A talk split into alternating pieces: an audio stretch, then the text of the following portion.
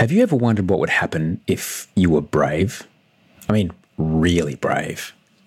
Brave enough to back yourself in a vision of what life could look like if only you could be brave enough to cope with the uncertainty, the doubt, the instability that comes with stepping towards a dream, yes, but stepping towards the unknown.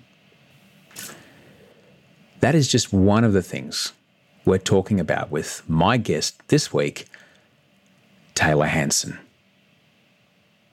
Yeah, from Hanson. Taylor Hanson is my podcast guest this week. Before we get there, though, we are going to have to play some ads to uh, keep the lights on here at Better Than Yesterday headquarters. There is an ad free version of this podcast that you can get. I'll tell you a little bit more about that later on. Until then, let's pay the piper. Hi, this is Craig Robinson from Ways to Win, and support for this podcast comes from Invesco QQQ. The future isn't scary, not realizing its potential, however, could be. Just like on the recruiting trail, I've seen potential come in many forms as a coach. Learn more at Invesco.com slash QQQ. Let's rethink possibility. Invesco Distributors, Inc. Many of us have those stubborn pounds that seem impossible to lose, no matter how good we eat or how hard we work out. My solution is PlushCare. PlushCare is a leading telehealth provider with doctors who are there for you day and night to partner with you in your weight loss journey. They can prescribe FDA-approved weight loss medications like Wegovy and Zepbound for those who qualify. Plus, they accept most insurance plans. To get started, visit plushcare.com slash weight loss. That's plushcare.com slash weight loss. Ryan Reynolds here from Mint Mobile. With the price of just about everything going up during inflation, we thought we'd bring our prices down. So to help us, we brought in a reverse auctioneer, which is apparently a thing. Mint Mobile unlimited premium wireless. Ready to get 30, 30, bit to get 30, bit to get 20, 20, 20, bit to get 20, 20, bit to get 15, 15, 15, 15 just 15 bucks a month. So, Give it a try at mintmobile.com/switch. slash $45 upfront for 3 months plus taxes and fees. Promo for new customers for limited time. Unlimited more than 40 gigabytes per month slows. Full terms at mintmobile.com. Ask yourself how many of the things that you value came out of like responding to fear, letting fear win. You know, proposing to a partner, you know, pretty sure you're probably scared, really petrified to make that move if you've made that move. Taking a new job, ap- applying for a new job, at the school you chose to go to, the, the buddy that's your friend that you, you know, maybe met like at the you know, playground at the school that when you were in first grade, or maybe when your buddy that you met in college, or whatever that leap was. Most of the things that I would argue, I would guess, most of the things that people value before those things occurred, they probably started from deciding to be brave. That is singer, songwriter, brother to six, and father of seven, Taylor Hanson. And this is better than yesterday.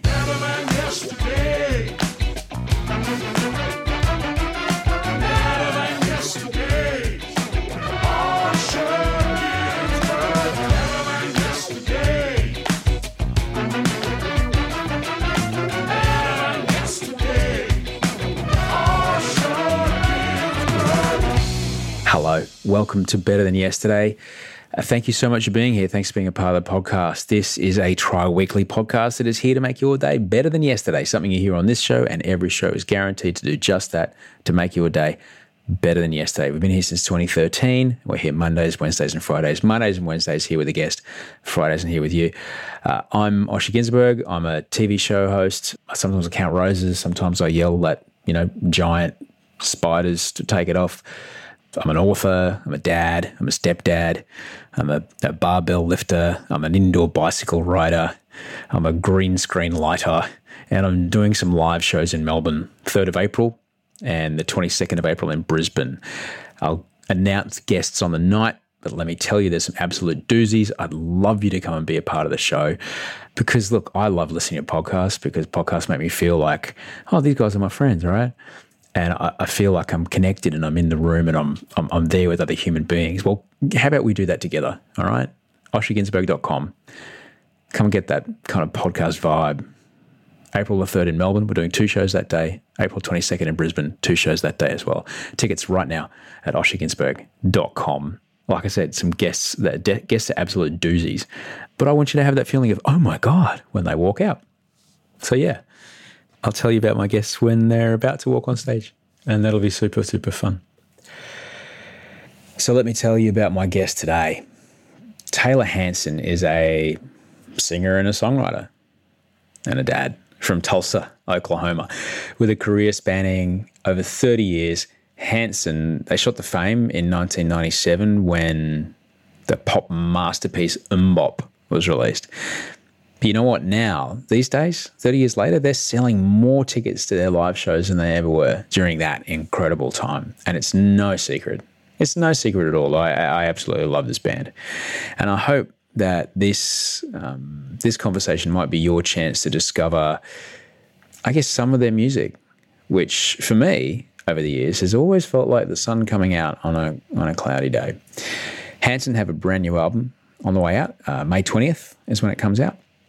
The first single is called "Write You a Song," and it's already making waves. Everything you need to know is at their website, which has been the same website for uh, nearly thirty years, Hanson.net. This is a this is a glorious conversation, and it's one that I'm immensely proud of because.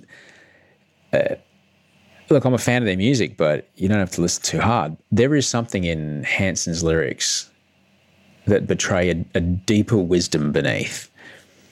And I think today you're going to hear not only that is Taylor Hanson a, a superb musician and a superior songwriter, but he's a man who thinks quite deeply about the world and his place in the world.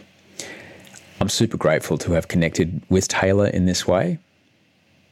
I certainly hope that you, you feel that connection when you listen, because it's a nice thing.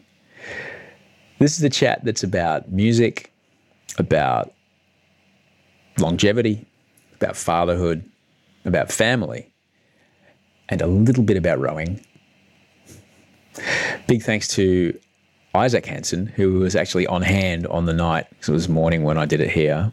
And Isaac Hanson was eh, on hand to, to help with some finicky microphone issues with the streaming platform that we use to get high quality audio 15,000 kilometers away. But we made it. So thanks, guys. I hope you enjoyed this absolutely wonderful conversation with Taylor Hanson. There's so much to talk to you about today, uh, Taylor. Um, goodness me. Um, I would like to talk to you, obviously, about this new record, uh, which is glorious and, and makes me want to, in the words of Freddie Mercury, it makes me want to take a long ride on my motorbike uh, and hit some highways. Um, I would like to talk to you about rowing. Uh, oh, yes. But I think most importantly, what I need your help on today, uh, Taylor, is that uh, you have seven children. Yes, we have two. We have two. Uh, our eldest are the same age, just turned eighteen. But wow. this morning, Wolf, who's nearly three, was like, "I'm not eating this porridge.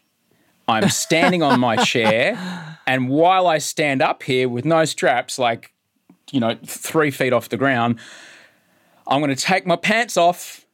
And I'm going to throw them at you, and there's nothing you can do about it in the meantime, I'm like, I've got to get downstairs because I've got to talk to you. Uh, my wife's got to get out the door. The eldest has got to get to the gym. What do you do in that situation, man? Help me out here. You grin and bear it. Uh, you you try and um, you know I like to say they were made cute so you don't kill them. Uh, so they they uh, you know, there was some beautiful design involved there. You, you know, you don't eat your young. You know, you. It's. I don't think there's a perfect answer there. I think it's that that like calm in the storm, you know, mentality. You know, you you learn to like, okay, I'm gonna zen this thing. Like, I'm gonna take the, the absolute insanity, and I'm gonna treat it like um, when suddenly there's a fire or or a t- tornado, and and get like go in instead of instead of panic like jump tip the boat so to speak works with rowing too um you you just gotta go okay This is to pass. I'm not to die. And I'm not to kill anyone because they're my offspring. That's murder is bad. Um, yeah, uh, yeah. Uh, but in the in the moment when uh, the how do you manage it? The wonderful yeah. thing about it, Taylor, is that on top of all this is the, you know, quarter to four this morning, dad, dad, dad. Oh yeah. And I'm in there, and he's got both hands in his face, trying to pull his lower jaw out of his gums because his teeth are coming, and he's done a poo that's making my eyes, you know, it's really like real acidic teething poo. Like, oh man, I'm it's, it's still night. We can't get up and play around. It's four in the morning here. Give him, you know, some analgesic, something to kind of calm the pain down, and give him a bit of a cuddle and trying to put him back to bed. So there's sleep deprivation on top of that, mate. I know it's amazing the human race survives. Really. how do it's you? Really incredible. How what what advice can you? Seven is no joke. How do you yeah. and your wife maintain a connection when there is so much important connection to be maintained between you and all the kids, between the two of you? Well, um, you're that's the eternal question. Um, you know, it's um, you learn to see the long, you know, play the long game. I don't you you try and um, develop you start being you have to be proactive to develop the patterns that get you that keep you sane. And as those things get smaller those windows get smaller and smaller right? You you have less of the this keeps me sane you know? I know like i get my exercise in early in the morning. I, or i get my coffee. You know just as long as i get my coffee in this way it just sets the day the right direction. Or in the other direction you know did i at least say that one consistent good thing to affirm my partner in her course. So, you know, that that gets logged on Tuesday and Wednesday and, you know, like those little pieces of like co steering that ship. They just become more and more and more important. And I'll tell you one. I mean, you now you have you know you know a, a son that's that uh, yeah. That's the same uh, age? Georgia is eighteen and taller than both of us, and Wolfgang is yeah. I don't know. He's about th- three feet high at the moment yeah, so that's you know, the huge gap. You've seen the cycle, right? Now you've seen it come full circle. Yeah. I think that's a huge. Now it's a help because when they're when you know. Now I feel like the statement, you know, the the days are long and the years are short. That is so true. It is so so true. The days are long and the years are short. The days, some days and some nights feel like okay, this child is never going to sleep. I'm never going to sleep. I'm pretty not, I have no idea how I'm supposed to talk to someone on a conference call, record a song. But at the same time, the, you know, the, hey, dad, let's go watch a movie. Hey, dad, will you make this, you know, let's eat ice cream. Hey, dad, will you throw this ball for me? Or, you know, will you play? Will you, like the, the love that you get back as a parent, right? It, it fills this whole other area of, of your existence that, um, that f- uh, somehow gives you a little extra fight. And it doesn't mean that you're you're not in pain. It's sort of like reminding yourself that you're going to survive the trials of management uh, in order to get through you know that's it. It's like you know i don't know. There's no secret. What are some th- like you are you've got a lot of kids but you're also you're also one of a lot of kids. There's there's more than two other brothers yeah. uh, in the in the Hanson family. I'm number two of seven. Yeah. That's right. So what things did you see your parents do that you have you at the time you were like, I don't understand why they do that.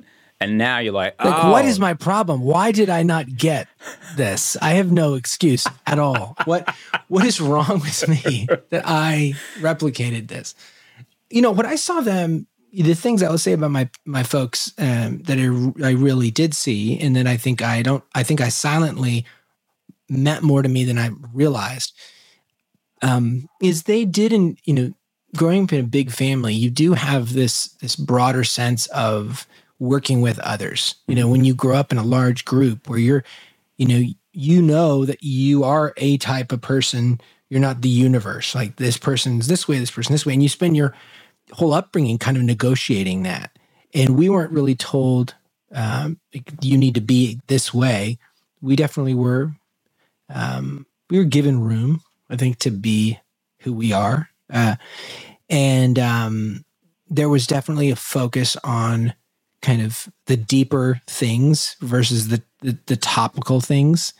Um, and and of course, it, our history, right? I've been first time we came to uh, the lovely country of Australia was 25 years ago, um, and I was 14 years old. So a lifetime ago, we were in a very strange environment. Most most 14 year olds aren't traveling the world and aren't you know playing music and all that stuff. So all these other things interrupt all of the typical questions around you know coming up and being yeah. coming of age. But I think my folks definitely set an environment um, in the parental role of um, you know the deeper stuff matters more than the the sort of topical you know popular stuff or go make money or and then that that's spiritual too. I mean, we grew up, you know, with strong faith, and you know, and and if without getting into that discussion with the world, um, what that really means, it, it, from a practical point of view, is if you believe in something higher than yourself, you you step back and you look through a lens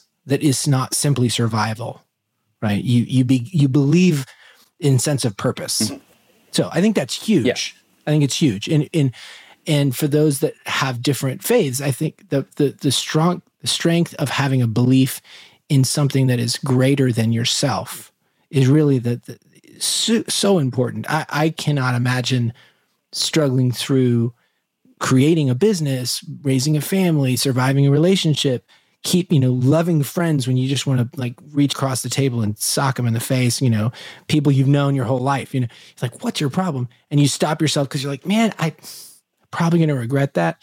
And so having those reference points where you you believe that you're kind of it's not just a big accident that just exploded. At least that's for me. That's not for everybody. That helps i understand exactly what you're saying. It's actually interesting we're speaking today. I'm uh, as of yesterday actually uh, american time uh, where you are I'm I'm 12 years sober today in America. So technically, today is my 12th birthday because uh, uh, it was the 14th of March, uh, 2010, uh, that I woke up in New York. Is that yeah? I woke right? up in New York and went. Uh, I can't ever do that again, and that was 12 years ago. And a big part of wow. me staying sober, and as you mentioned, it, it's not for everyone. Um, I'm in a, a fellowship of uh, people who help each other stay sober. They count uh, days and take steps. There's more than yeah. 11 steps. There's less. They look out for There's less other. than 13 steps. There's more than 11. You can figure it out. Anyway, part of that is uh, you just have to accept that there's something bigger than you. For some people, that is a, a god or a godlike thing. Uh, for some people like me, I, I struggled with that. And my guy just said to me, mate, just pick something bigger than you. It's just got to be something bigger than you because, of course, otherwise you turn into a selfish prick who thinks everything's about you. So just what's bigger than you right. and what can you be humble before?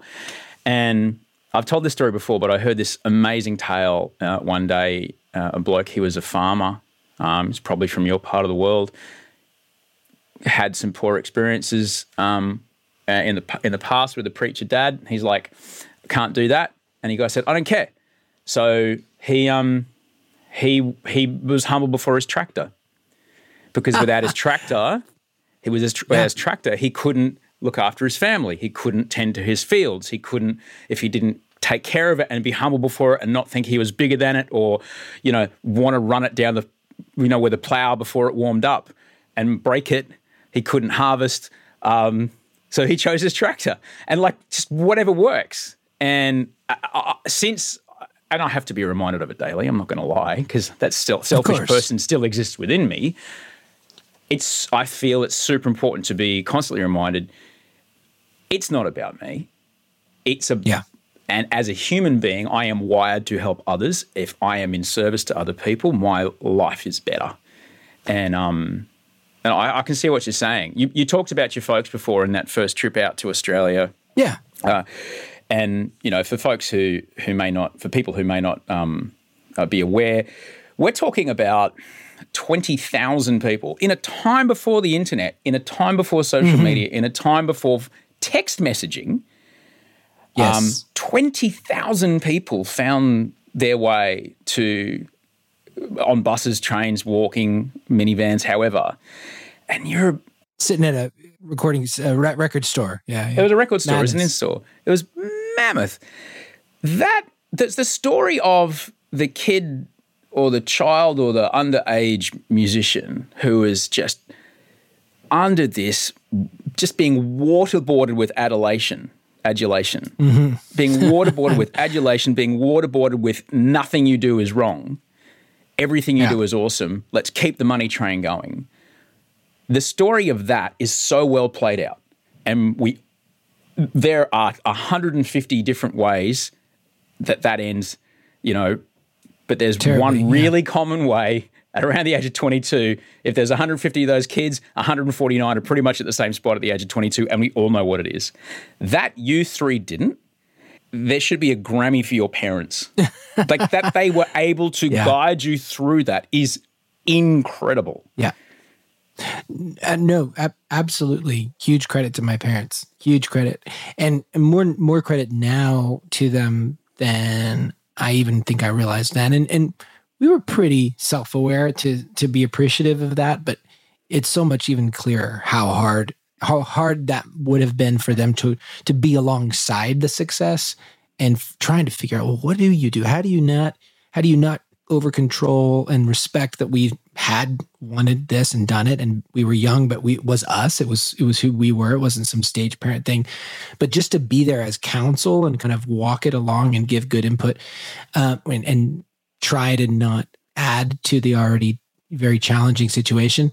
You know the one thing so i would say is you, you can't change who you are. I mean you you you show up a certain way. And i I think you're talking about is finding something higher, finding a calling, finding something to serve. Um, we, I always have felt, I feel that today, I, everyone, the three of us are not exactly the same in what calls us, what drives us. But since I was really, really young, I just, um, I've just seen the, you know, see this almost like a picture, like this is where I want to go. And, and you're just walking towards that until all of a sudden you you find yourself, oh my God, I'm standing in that thing. That, that happened. I got there. And so most people don't ever get the blessing of suddenly finding themselves in that picture they painted in their mind and it actually happening. It's so uncommon, more uncommon than I wish it was, honestly. I think I'd love to see more people realize their dreams, truly live in this happened. And so you know, in other things I've done and, and we've done together and I've done separately, you know, I'm trying to describe what that does to a person in a positive sense. Um, I, uh, I told somebody that I was trying to share um, a new project with. So, a nonprofit that I've been really passionate about. We started in 2014. And anyway, that's focused on food and hunger related issues. And uh, I was visiting with somebody. I said, "Look, you have to understand, I'm a really dangerous person to be around." And they're like, "Well, what does that mean?" Ugh. They said because I am one of those people that that had a big idea or believed in something and was, you know, gosh, was crazy enough, got supported. We you know, tried things, failed, and then it and it worked. And so when you're ever around somebody that has seen sort of not just like the yes, we're lucky, we're blessed, we don't control, you don't control having some big hit, blah, blah, blah, of course. But when you do achieve something that you really imagined and hoped for, and then you see it play out and it actually happens, then you you are a danger to mediocrity. You're a danger to the status quo because everybody else goes, well, it's probably never going to happen. I'm like, well, heck yeah, it can. The challenge is how do you survive success? How do you survive getting getting you know it's like the dog chases the car until he bites the bumper he's like well what happened what do i do now well, you need a lot of cars to chase, you know. So, so I think um, I heard. I loved what uh, Quincy Jones. Uh, great documentary about Quincy Jones came out a couple years ago that people have, I'm sure, seen. Such a genius, you know, one of the great minds of the last century.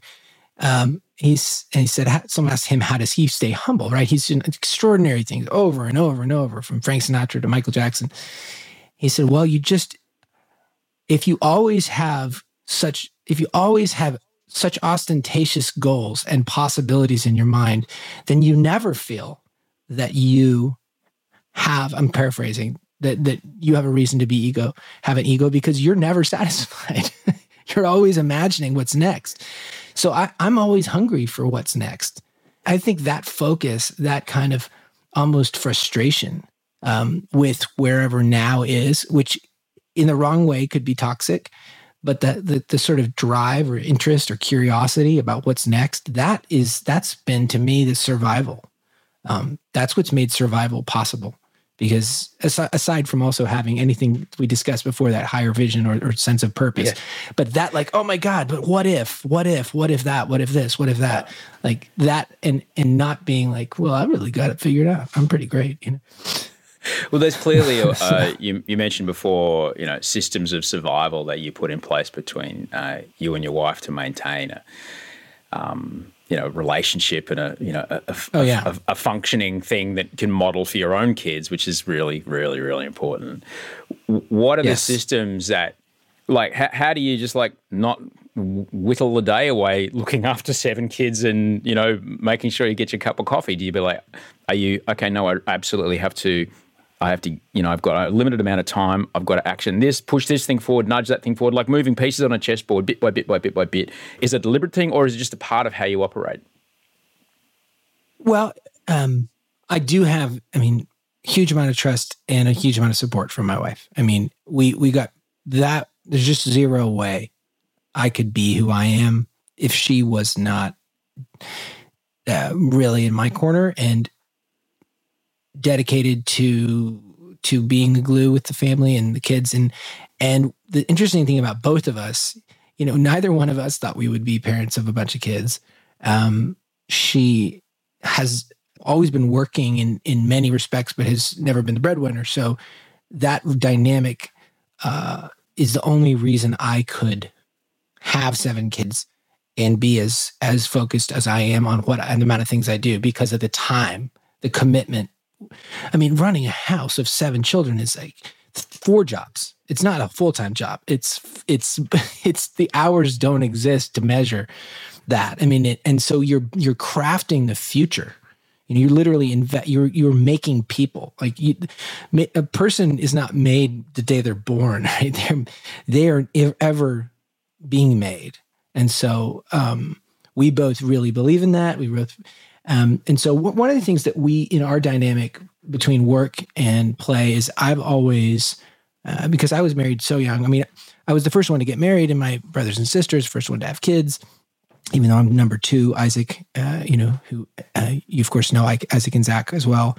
Um, they they both were pretty close behind me, but uh, I was the first one to do that, and we were young and we were moving, and so we didn't so like now time to settle down, get the picket fence kind of we were very much like strap strap on that baby Bjorn and let's get on the tour bus. Yeah. So shared experience is huge. There's been a huge support and allowing for the kind of consumption that it takes to be an artist, let alone just an entrepreneur and a creative voice, and you know, in the entertainment industry, which you know very, very well. Uh, you you've got to be able to.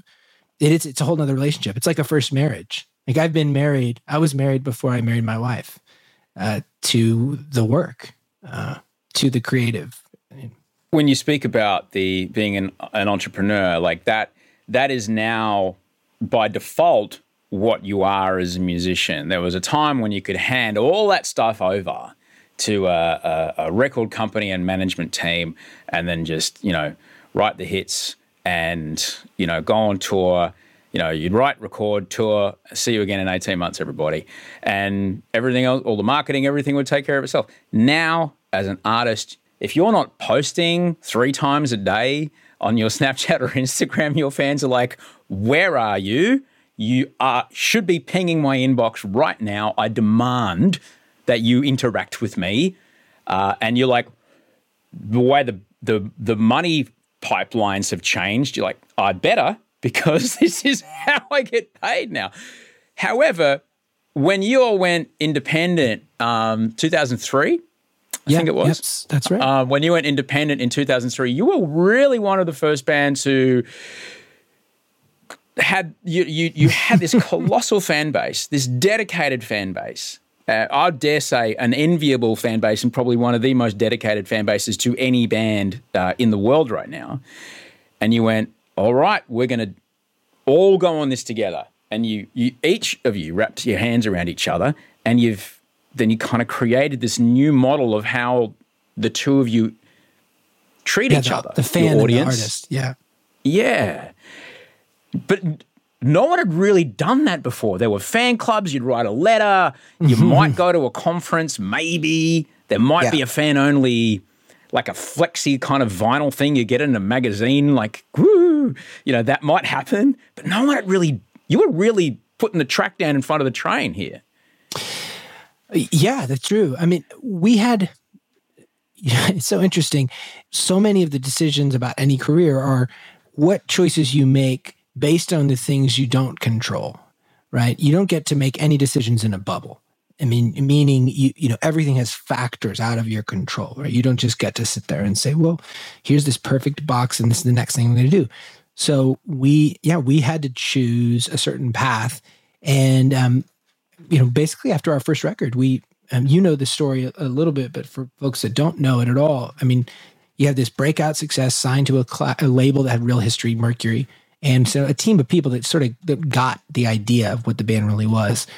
And after our first record, after that, before the second album, before 99, when we were making the next album, first one came out in 97, um, we had a whole new label. It was not anybody that was the same label. So it was as if we had been dropped, which we weren't. We were just consumed and the entire label just got gutted. So we were then on our second album, which was songs like This Time Around and If Only. And, um, you know, anyway, Save Me was another single from that record. It was a hip hop label. So we, that label, that record, we kind of survived, but, you know, it was not, it was very successful, but it was not successful at the level the first one had been uh, mostly because six weeks after its release, the label was like, "Well, okay, next." Um, so by the time we got to the third record, we were still this huge asset, like global fan base and great records, and you know we had this connection. But but the label just didn't really know what to do, and they just would throw money at it without really understanding what to do with it. But we had something most people don't realize, and that was the choice. The choice that we can we made to start a label and go independent was informed by information that we were paying attention to that nobody cared about which was the internet.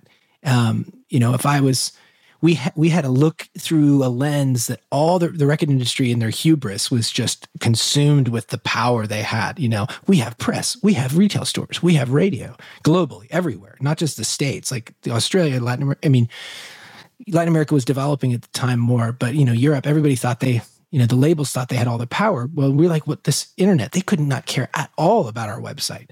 And so we began to see that we already had fan, we had fans that were hungry, and we're they're just rotting on the vine. You know, they're just they're just willing. They're there, but we're not f- fueling them. Whereas the label just goes, well, you're not as you're you, you're just whatever your next single is. And we're like, no, no, no. We already have this base. Let's build on that. Let's think about the next ten years. Let's think about the next three albums. Let's think about how to be Bruce Springsteen, how to be U2, how to be the bands that we grew up loving. This isn't just about the next song. Like let's let's build a career.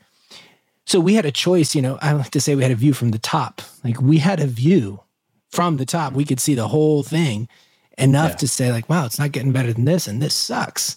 So we could uh, actually make the move. You're like, I'm like at the Four Seasons and the service is terrible. So I don't have to wonder if I hang on, will it get better? And so, but still, we had to rebuild everything in 2000 you know when remember i was about tw- i guess i was 20 something we started we you know we chose we had a new new started on label built a distribution deal anyway all this stuff management attorneys agents everything um but but again it's you know that choice was was not um there were a lot of options other options uh, that we could have made which is just to stay around in the meat grinder and and hide from the possibilities of the front end risk that you take when you leave and you start your own thing. But um, we're here, I think, in you know at year thirty, with more tickets sold around the world than we did twenty years ago. Uh, I think because of the sort of reckless abandon of taking the chance. Yeah, there's no, and, and this is, I think, besides the incredible ability that the three of you have to uh, write a song that will stick in my head when I am trying to do other things. Sorry about that. It's okay. It's what it's supposed to do. That's the job of what you are doing is to create melodies that I can't forget. And that's perfect. Not everybody can do it. Um, besides that, the admiration that, as someone who's seen the music industry change from and been a part of, you know, being an, you know, millions of years ago, being an independent act, you know, and, and putting money together, pressing tapes. We had tape runs and we had a CD run. You know, understanding yeah. the the money that it takes to. This is out. This is how many units we're making. How many can we afford to give away to press? Oh, okay, we'll give away that. Many. It's just going to end up in the bin. Do we really have that much? Yeah. You know, I I understand that. You know, and yeah, seeing the colossal amounts of money that you know the the old it used to be like one Mariah Christmas one Mariah Carey Christmas album pays for the 10 weird bands you find on the fringe labels and maybe one of them will hit yeah. and you know but Mariah Mariah's records were paying for everything you know that's the the, the money they yeah. make off that anyway that you managed to to create a new business model in a time when distribution and unit sales and everything was absolutely plummeting and music was no longer a, a, commodity it just became like a it was it was a utility like water. You would push a button and there it was for free you know? Uh, how do you then sustain yourself as an artist? Well that question's happening right now. I mean yeah. it never stops. There, there there is no permanent state. I mean, that's a life statement, really. Just, but for particularly for our industry, our industry is perpetually changing.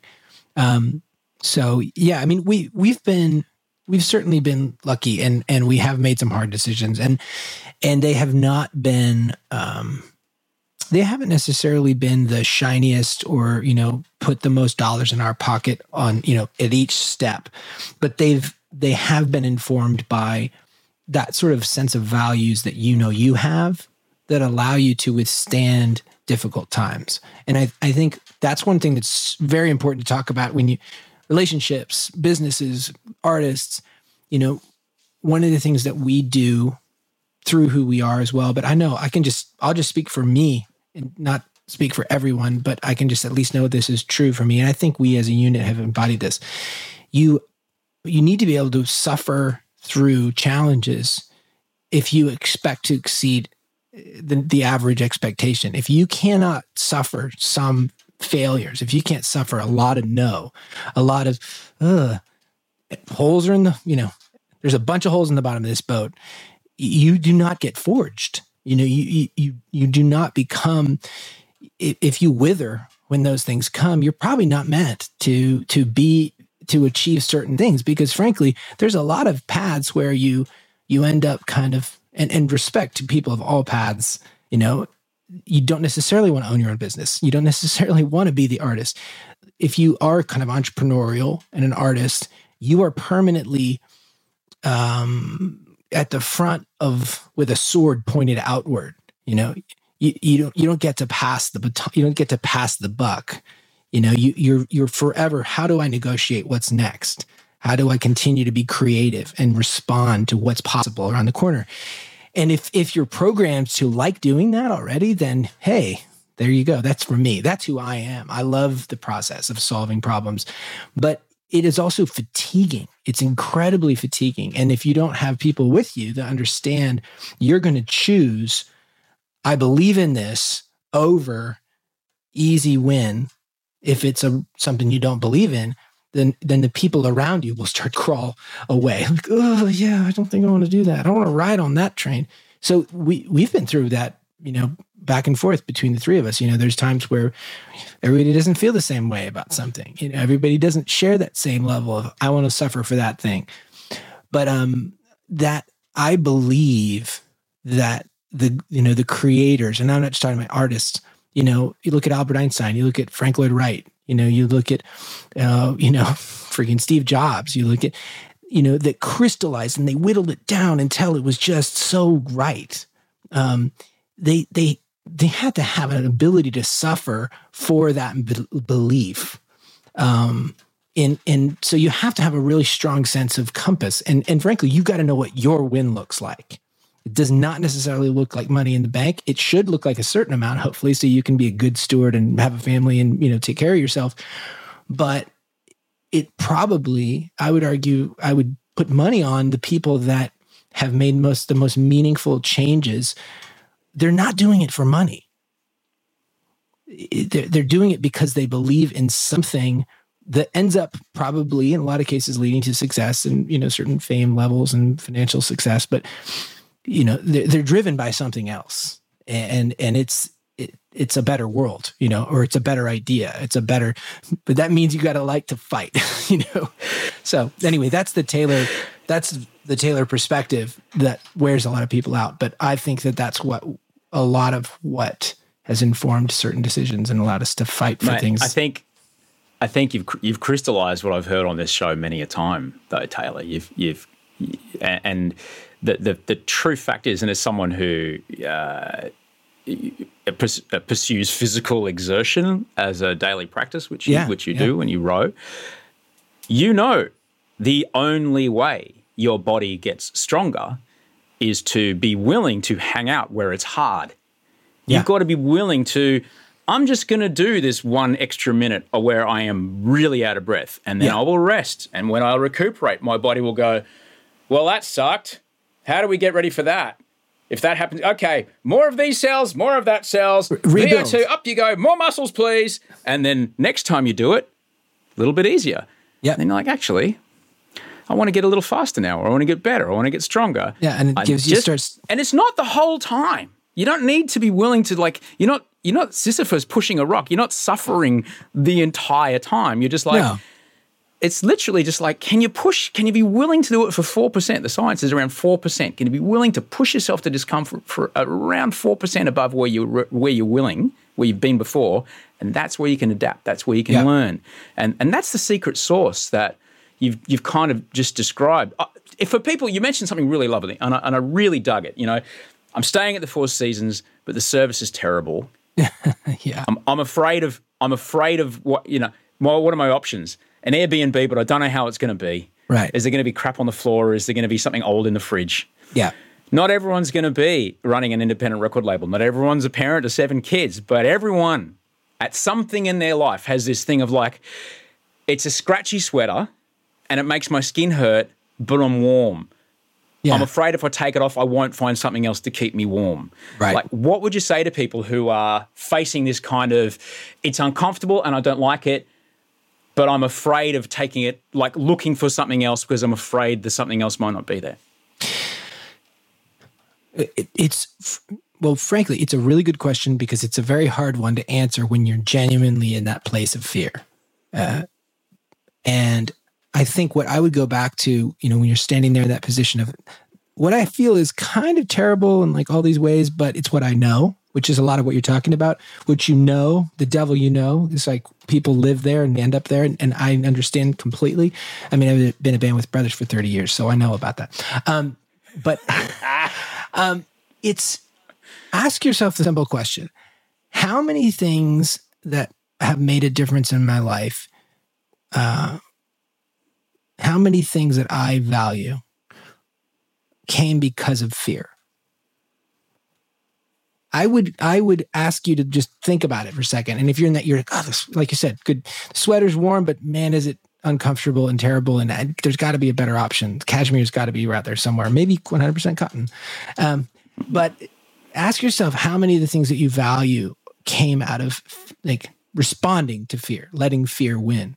You know, proposing to a partner. You know, pretty sure you're probably scared, really petrified to make that move if you've made that move taking a new job going to take you know app, applying for a new job at the school you chose to go to the, the buddy that's your friend that you you know maybe met like at the you know playground at the school when you were in first grade or maybe when your buddy that you met in college or whatever that leap was most of the things that i would argue i would guess most of the things that people value um, before those things occurred they probably started from deciding to be brave I know that's true of me. I mean, I, I can't, there's very, very few things that I think, and it doesn't mean it means good things all require suffering. I really think it's important to say I'm kind of a masochist, but I'm not, saying that that's the point. It shouldn't have to be painful. It can be just cour- courage can just be um, putting on a color shirt that you know is out of season today. You know, I mean, that can be courageous. And that can lead to another friend, you know, a new friend that reaches out and says, Hey man, canary yellow, damn. You know, I love that. So I that's that's what I'd say. Susan David, uh, Susan David, who's an absolutely brilliant psychologist. She's been on this show twice. She has this. She has two amazing lines, which I I I, I just I just keep coming back to. Um, uncomfortable feelings are the price of admission to a meaningful life. Yeah, and beautiful. Courage is fear walking forward. Mm. And if I remember those two things, and you're absolutely yes. right. I mean, you couldn't have you couldn't have phrased it any better. You said it's a difficult question to answer, mate, but you nailed it. What things in your life that you value do you have because they were a response to fear? Yes, I was afraid Probably to propose very, to Audrey. Almost none. I was afraid. Yeah, I was afraid to propose to Audrey. I was afraid to start a relationship with a, with a woman who already had a kid, but that wasn't as big as the, but I really want to do it, so I'm going to do it. And life's amazing. Yeah. You know, it's not without its challenges. Like anyone who's married is not without its challenges. That's you know, the fallacy oh, yeah, is that marriage is amazing. Like I will, and da da, confetti, boom. Next forty years is amazing. Actually, uh, it's like it, it's, are these your socks? Pardon? Yeah. Are these your socks? It's like it's lines like are these your socks? Like are these your socks? Where's the yeah, Have you seen the bin liners, the ones, Taylor? Did you the leave? Bin, the, yeah. No, the trash can lines, the black ones, not the white ones. Because I'm pretty sure they go over there. Um, mate, no, I, you, I've asked you to put that, Taylor, uh, mate. So you know how I asked you last week to put this thing here? And and now it's over there. It's been going there, for, and I asked you to put it here. Is there a reason why it's there? Because if it's, have you just yeah. forgotten, Taylor? yeah, exa- exactly, exactly. Um, so you were you were referencing rowing. I, I love I, I had forgotten that you shared that, and yeah, I loved it, mate. I haven't had a chance for a long time, but I, I loved, I loved being on the water. Loved it. Well, um, Oklahoma's. I mean, we actually have a couple of rivers that are uh, we row in a lot, but they're they're controlled, and so a lot of times they're they're dammed. So a lot of times there's you know not water.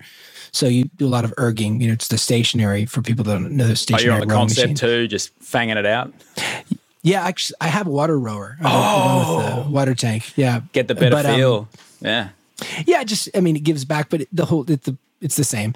Um, but I think you know that that was a meaningful step for me, you know, in the last decade of my life because um, spent a lot of time, you know, striving and creatively striving, but the physical was, and I don't, you know, kind of on an upswing now to try and really drive it back, but uh, and and build build in, into racing again. Um, but about 10 years ago, I mean, I just, it hit me that I had, I really had stopped having any constructive physical growth beyond being a performer, you know, and sport. I loved sport growing up. I loved soccer, you know, I loved rock climbing. I loved, but you know, you, this other thing just took all the time and all the space. And I said, I need something that's gonna, I can just, go and I can just learn and I can not be in charge. I can take, I can have a coach. I want somebody to tell me what I'm supposed to be doing and to just, you know, but just the power of, of like that, you're talking about that physical challenge, like where's your wall? You know, where's your 100%? And knowing what that 100% feels like to get to it is, uh, well, you don't get stronger if you don't get to the edge of where you think you can reach. Uh, so I think that that is such an important thing. It's not about being some macho, you know, you know, gym rat. It's just figuring out ways to to get out there in the front of the mirror and and face yourself. You know, face what it looks like to try really hard, um, and then be like, oh, well, that hurt a little, but here I am, and that's weird. Kind of have like a bunch of endorphins going, and you know, I, uh, tomorrow was a little bit. I can do a little more. So I, super important. You got to do it physical exertion is a, a, a, a, you know I'm a I'm a guy I'm nearly fifty mate. And if I don't get that physical exertion in I notice that the rest of my work suffers. Did you notice a, a right. change in your creativity in your ability to oh yeah. hold focus? Absolutely. Absolutely. I mean it's again it's I am not. I usually don't talk about that because it, it, always annoys me when people get when people you know give post like here I am doing this, and I just think I want people to find what works for yeah. them, but just more from almost a spiritual commentary about growth. Uh, the physical pushing yourself physically. I mean, it's it's chemical. Like you, your body gives you all kinds of you know. Thank you, thank you for doing that. Um, the the positive, you know, sense of feeling. You know, one of the things in the rowing community, you know, there's a lot of them. There a lot of really interesting people that choose rowing because it's not one of those things you just stumble across. So you got to pursue it. Yeah. Um, is this sort of you know I've done more before seven than you did all day. You know, and kind of this funny like I already you know rowed you know five football fields you know of U.S. football fields. Uh, and and you you all of a sudden you the whole rest of your day you just go okay I, whatever i don't do today i already did that you know? I know people that run i know people that do whatever their sport mm-hmm. is. Um, i always had a hard time working out because it just bored me to tears you know? So i need like activity that's like oh, i can't think about anything else. You know so this we just put out this new song today or just a couple days ago that was uh, the single the, the second single which is featuring isaac. Um, but the first single this new project is sort of three sections that each of us have led. Um, the first one was led by a group of songs that I composed, and uh, the song's called "Child at Heart." And the song "Child at Heart," you know, this hook of the song is uh, all about retaining the feeling of being a child, having that childlike heart, and being a child at heart does not mean like eating Play-Doh, yeah. you know, or you know, Crayolas. You know, it's the sense of hopefulness, you know, remaining in awe, right? Keeping awe. At very and so yeah, yeah. Uh, sorry, I cut you off. No, that that's what I was going to say. It just kind of coming full circle. These these messages.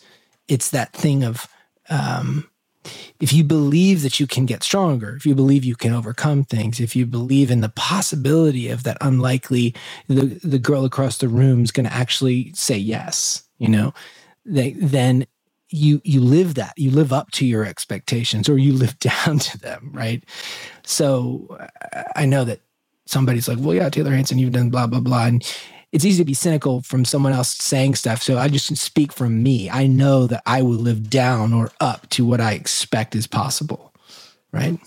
The you, you mentioned the new record which uh, i did get a chance to listen to.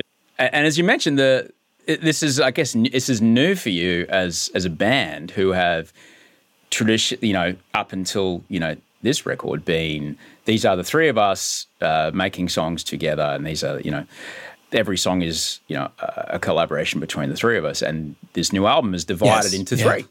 It is uh, songs, yes. as you mentioned, uh, led by yourself, songs led by Zach, and songs led by Isaac. Sometimes I, you know, if if if you're Jackson Pollock and you're painting on a canvas as big as a tennis court, you know, you, mm-hmm. you, you, yes, of course, you're going to get the broomstick, dunk it in the house paint bucket, and fling it, right? But if I say to you, okay, here's a canvas and it's this big, all right. In the past, it's been you've got 16 songs to find that thing that you want, but this time around, it's like you got six goes, and then it's your brothers. Yeah. Once you restrict yourself, right. do you find it pushes you? Well, um, I think there's a story behind uh, where this the structure of this project, and I I think it does push you in different ways. Mm. Yes, um, I think it does push you. Um, I think it pushes you to make certain decisions. You know, um, you know, so that we we have always written, and obviously anybody that understands music knows. Even if you saw Isaac Taylor and Zach's name next to every song, you know, every song is not equally written or equally comp- yeah, right, people play different roles but we've always just you see a hanson song it says the three hour names like that's just the way we do it um, on this project we're we're saying well these are the five songs isaac wrote and five songs zach wrote and five songs taylor wrote and they're kind of leading the production and the, the approach but we're still doing it you know collectively um, it in this case it forced you have less songs to choose uh, what statement you want to make, and I, I, think that's the biggest that's the biggest difference. The writing side of it, uh, you know the the stories you want to tell, you know the amount of impact you can make. Um, and I think it was you know giving up a certain amount of control, which I found miserable, but um, but but it was it was what made made this project different in the sense that you you can't curate everything. One person can't curate everything. Um, so I think people will definitely you'll you hear the different creative voices. And one of the things that's true about the project too is that we do have a lot of continuity because we brought in two partners that produced and, and engineered with it. So it kind of it has glue that is that was kind of there to preserve a certain amount of continuity. But yeah, it, it changes your perspective. Just absolutely the size of the canvas changes what what you paint. The idea of a of a band doing their own kind of solo work within the context of a band is is not new. Uh, it can go really well. It can go really terribly. Um, OutKast's Love Below and Speakerboxxx is you know yeah uh, Basically, yeah, um, exactly. It was basically two two solo projects, or was two solo ha- projects. Hey Ya is you may not know, but Hey Ya is a song on a double album. There's a whole other record that Big Boi yes, made. Oh, oh, I know. But yeah, Matt, you know, and that was it. That that that was it. Bye. One of the most incredible, incredible hip hop bands ever. Um, yeah. How did they? How did they come back from that? They didn't really and it, and it so it cannot it cannot end well. Yeah, and th- what they did, and and I think they were on different paths at that point. Um, yeah, and that was part of the thing. Um, you know, one thing that I wanted you know, go into this project. Uh, fans fans will begin to hear different things from this project than they've ever heard, and there will also be things they don't hear that they expect to hear. Um, and just talk about that for a second. Um, you know, for me, I chose I chose to do something that is very was hard to do, but was like, okay, this will make this the most different as far as this project, which is cho- choosing to be simpler. Um, I love production. I love harmonies. I love layers. Child at Heart, the first song we put out, was still pretty layered and pretty dense. But um, when when people check out this whole record, you know the the front end of it, you know the, the red portion, the first five songs. There's a couple tunes that are just you know almost nothing, and so that will open up people's, I think, view of just the different voices, technical voices, literally, and creative voices.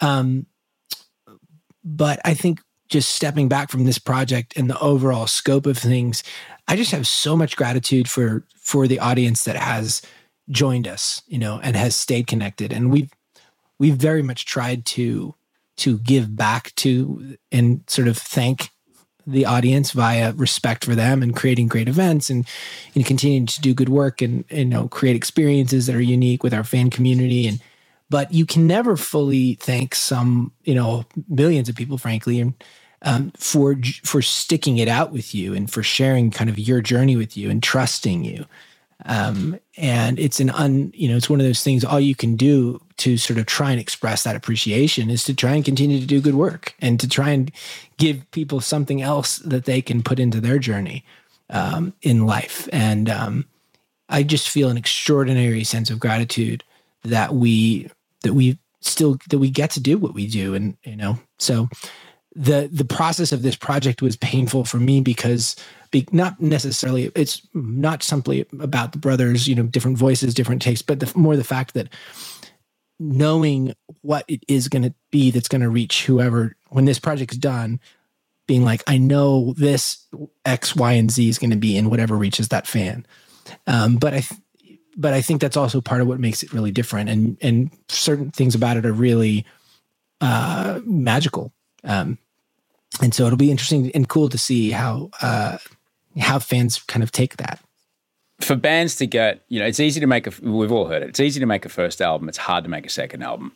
Uh, anything after that to try and maintain your fan base, to try and and and if not grow your fan base, to try and keep giving the people what they want at the same time changing with them is an incredibly incredibly difficult challenge.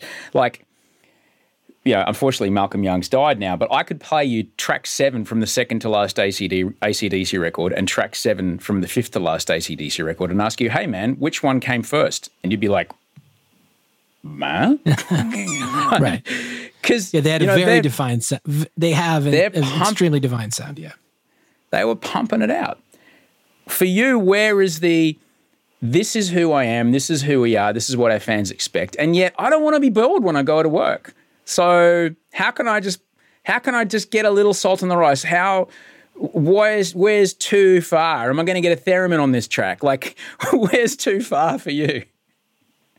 Yeah, it's interesting. I um I I think the voice, you know, I think what is what the continuity that that I think is always will always be there you know, in the experience people have listened to Hanson record, and I know, you know, as far as my piece of that, you know, the part that I physically can control, uh, what's Taylor going to bring to the room, you know, versus what we're curating as a unit. Um, I think what, as long as this kernel, I'll tell you what I think the kernel really is, but as long as that kernel is strong, I think that the audience care runs with it. You know, it's like you theremins and strings and you know colors and production styles. You know, you you listen to a Beatles record, obviously their most great example, right? Biggest band of all time, so much different diversity. We understand that that's because we had four writers and we had four voices and we had lots of change and a lot of time in the studio. Um, but you know, even between like artists like Tom Petty or artists like Billy Joel or an artist like Coldplay or bands that have now had more than a, a one shot, there's a there's a core that is the DNA of what is their voice, and then there's production, and then there's collaboration, and there's certain style. I mean, there's a Coldplay track with BTS, right? Which we'll talk about whether that was a good idea or not. But um, you know, that says something like, okay, well, it still sounds like Coldplay.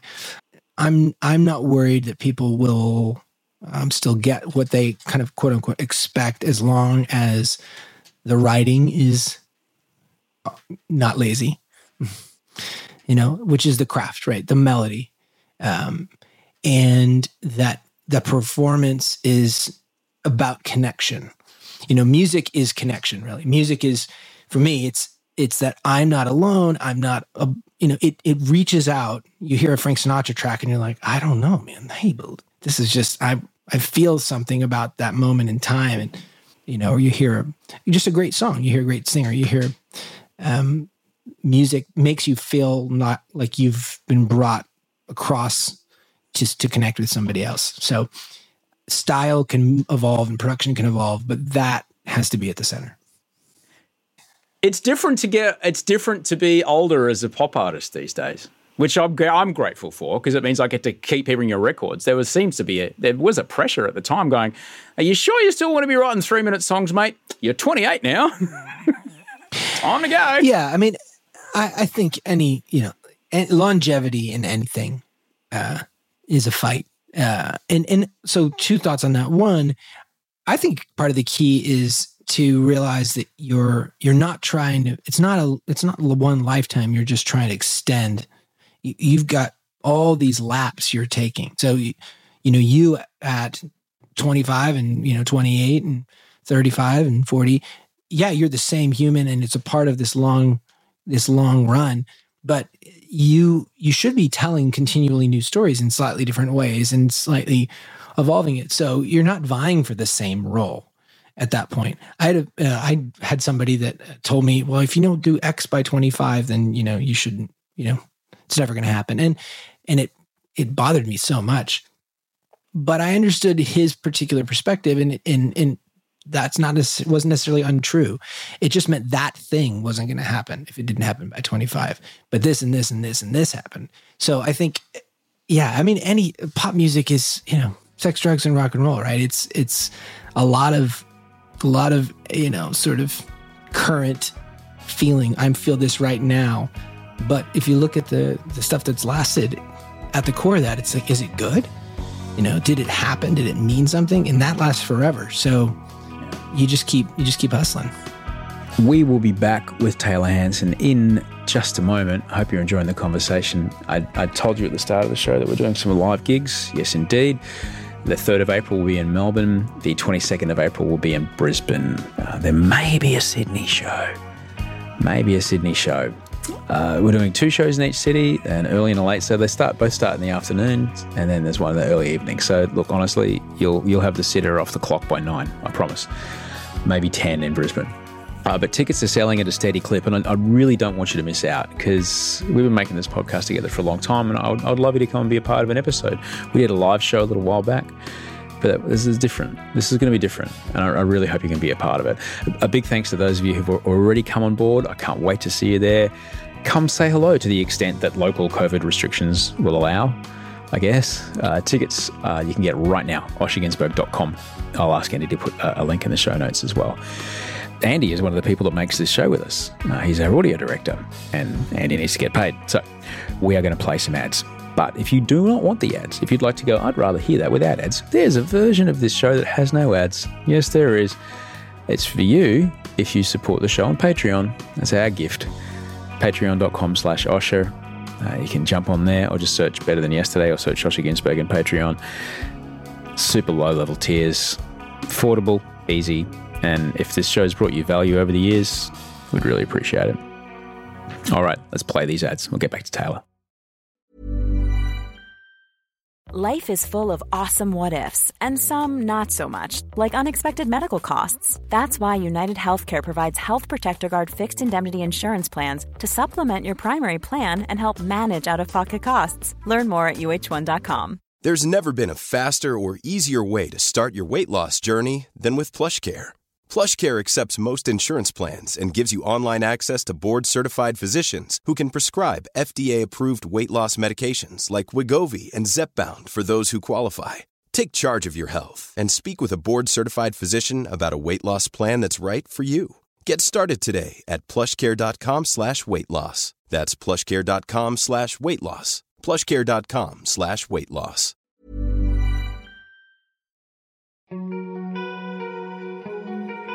I, I I got to say, man, like listening to you speak today, and I know we've had plenty of conversations over the years, which I'm extraordinarily grateful for. I do not take for granted the uh, proximity that I've been able to have to the three of you over the course of your career, and I am very, very grateful to have Oh man. a witness to the growth that you have clearly described. Um, but hearing you've spoken today so generously, Taylor, about I guess the wisdom that drives you and the core kind of compass points in your heart. And when you speak, uh, so many lyrics of your songs are starting to make oh oh like just even the last hour. And I've been listening to your records. I've been listening to your albums for twenty five years, man. And I'm like, Yeah. ah, Crazy. right there it is. You know, and I'm and I'm just really grateful that you are you know you are able to access that and then put it into again a melody that when I'm out the backyard uh, with a pair of tongs picking up dog poo, I'm humming like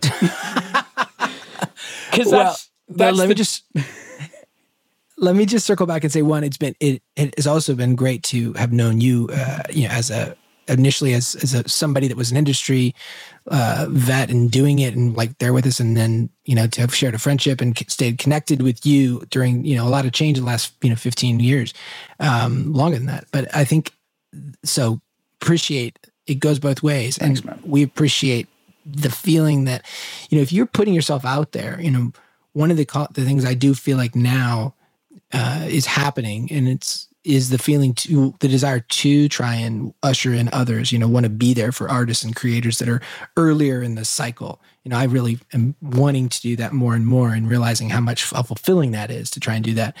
And i think one of the things that that i can speak to that is kind of it's you know thinking about this conversation is uh, it's great. You need to be fostering future voices that are out you know listening and and spreading the word and communicating and talking about great work and keeping these dialogues going because artists that are choosing to reach out and put themselves out there are starving to have those dialogues because so much of our our industry is so full of the Kardashians, you know, it's so full of just, uh, why is that person famous? Um, and those that are taking that chance to try and write something or care about something or, you know, put something really, you know, something that at least, even if it's not great by anybody's measure by their own, but they believe in it and then fight for it. Like that's what we, I think we need that in the world. We need creators that are taking, you know, just saying, hey, you may not even like this, but I got to say it. I'm to do it. I'm to believe in it. I'm to struggle for it. Um, and, and I'm not to, uh, I'm to do it because I know that's who I am. Right. And anytime you take a risk of being an artist, you, you decide to do that. You got to be, hey, you know, get ready to fail. Here we go. Yeah, I was having this chat yesterday. we were, I was I was shooting a thing with some friends. Um, uh, we've got a, an election coming up, and um, climate resilience and such is it's a very very important thing to my heart, uh, uh, as I feel it should be for everybody because we only have one atmosphere. And we were talking about uh, you know delivering this line to camera, and I you know I just basically said, look, it was like is a line that was a line right, and I just said, look, for me, it's commitment over content every time. If I say it like I absolutely believe it and I mess up a preposition or I mess up a word, no one cares because they can see in my eyes that I'm speaking from my heart. And Yeah, follow the commitment and the commitment to authenticity. Uh, and I had to appreciate this. I'm someone who has a an uncommon connection with music. I have had that since I was Wolf's age. All right, I've been told by my folks. yeah. Uh, that's not everybody. Some people go through their whole life perfectly content to hit go on their For You playlist on whatever streaming service they have, and that's their music. Or they turn on the radio and that's Yeah. their music. They and that's fine. However, I am a person who's uh, who likes to dig deeper on that and go like, hang on, what are, what other records did Marcus Miller play bass on? I gotta go find them, you know, and and and dig. yeah, but that's But great. that's but and, and that's just me. But for me, it's always been our artists to have. Uh, and in, in a way, Taylor, it's also why uh, certain podcasts, I think, in, in a world where there's a million, literally a million podcasts, it's the people who are like, no, I am communicating with the purest authenticity I can possibly muster. That's who I want to listen to. Right. Because they might be only speaking about something that a tiny little niche of people uh, are into, but I'm all over it. I'm Yeah. all over it. And I think that's what, for me, is what I get from your your live shows. You're this fucking maverick who, you know, in the, I'll never forget it, at the Metro Theatre, 3,000 people in Melbourne. And like, you know, the crowd's going bananas. You just pull out this gigantic Sharpie and just graffiti all over the side of this $25,000 piano. you know, and you remember that? It was so fucking cool. It was like the most badass thing. Like that's rented piano. You paid a deposit on that, man. Come on, you're an independent artist. Uh, basically, what, what Taylor did is he, he he wrote the um he wrote the website down. He wrote the website of uh, of where to connect uh, on the side of this rented piano, uh, which is a conversation your manager would have probably had to have with Billy Hyde's Yeah. later on. Yeah. But this kind of maverick idea of like, no, this is who we are, and unashamedly and unapologetically, this is who we're going to be. And you know, I've talked about it quite a bit, and I tell I tell this story all the time. There's a reason that I followed your band around when you tour because I don't get those feelings in my body, nor that feeling of connection between me and everyone else in the room and people on stage at any other gig. To know that you're touring again makes me very excited.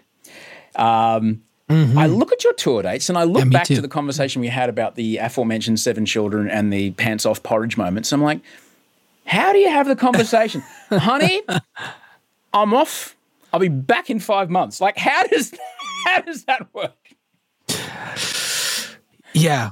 Okay. Well, yeah, we do have a very big touring year, and we haven't yet to announce the Australian dates, but we are coming back. We're supposed to be there before the end of the year, so um, we'll we're definitely returning. Um, and so, looking forward to that very much. Um, yeah, with the with the with Natalie and I, uh, my wife, it's it's I don't know, it, it's difficult. The the amount of time uh, when you know you're going to be a long away for a long time does absolutely put a strain.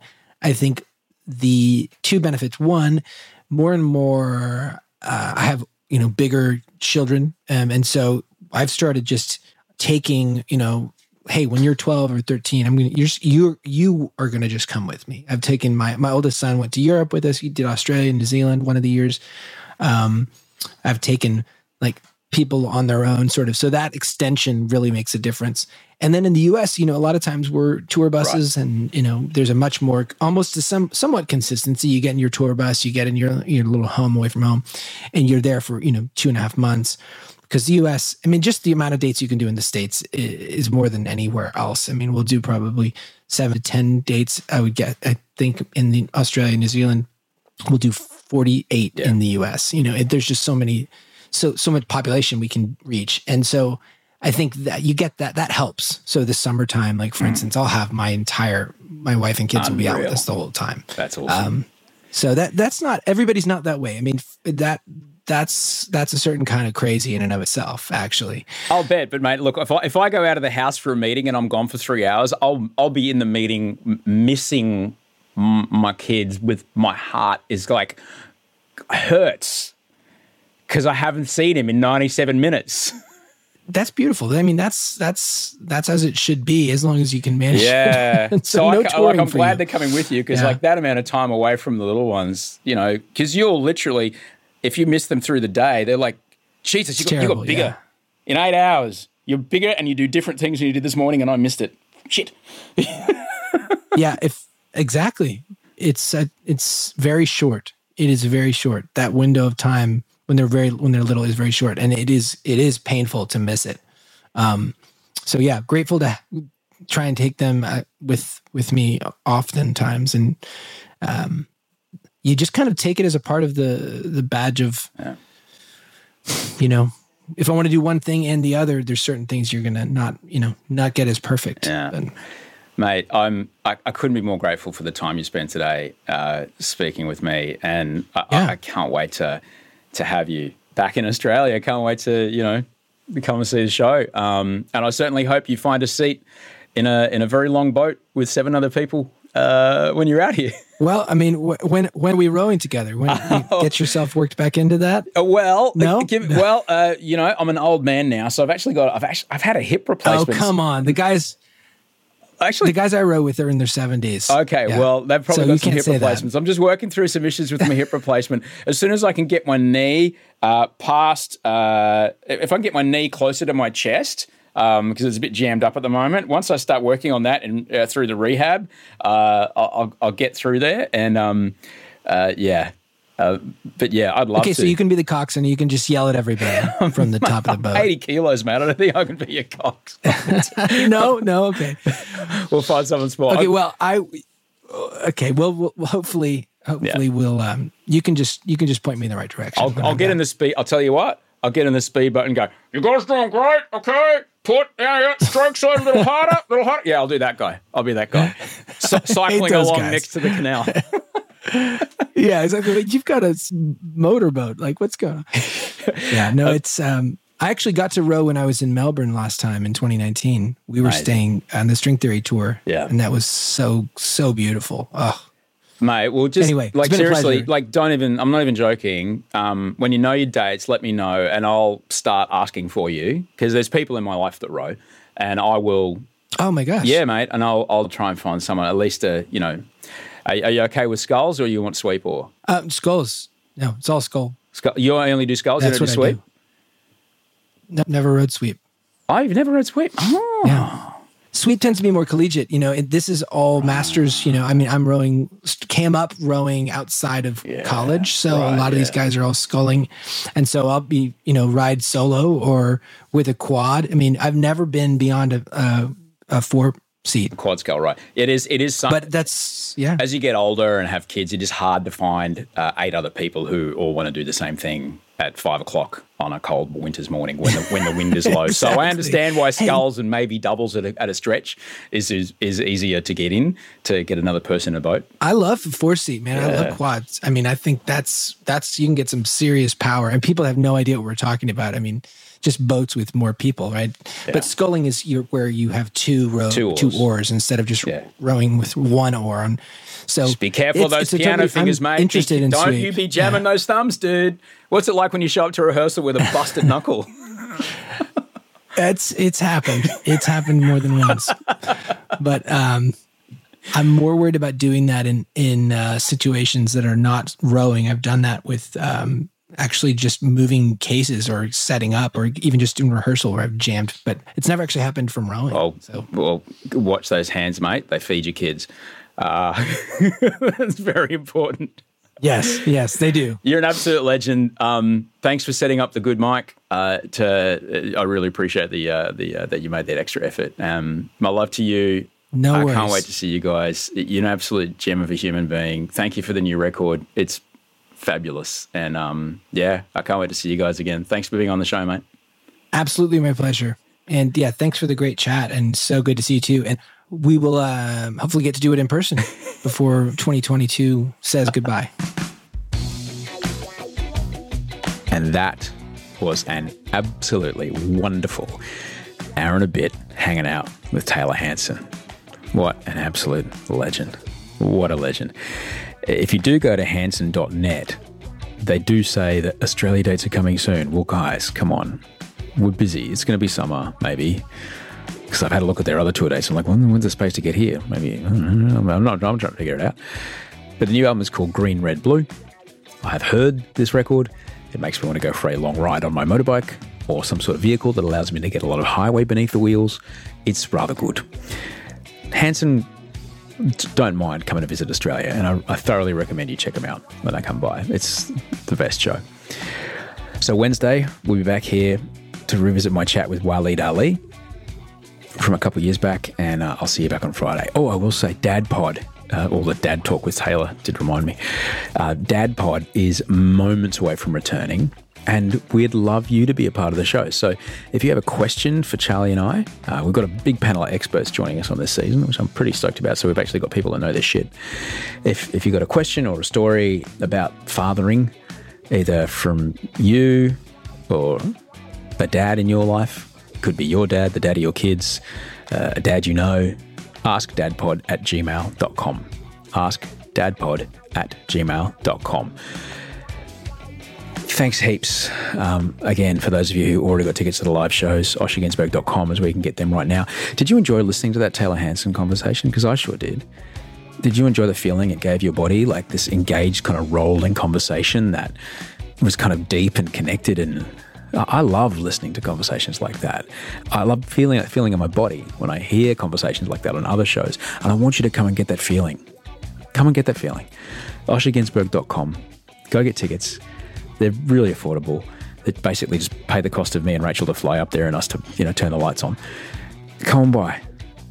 Chapel off Chapel in Melbourne, April 3rd, and the Powerhouse in Brisbane, April 22nd. Thank you so much to all the people that helped make this show today.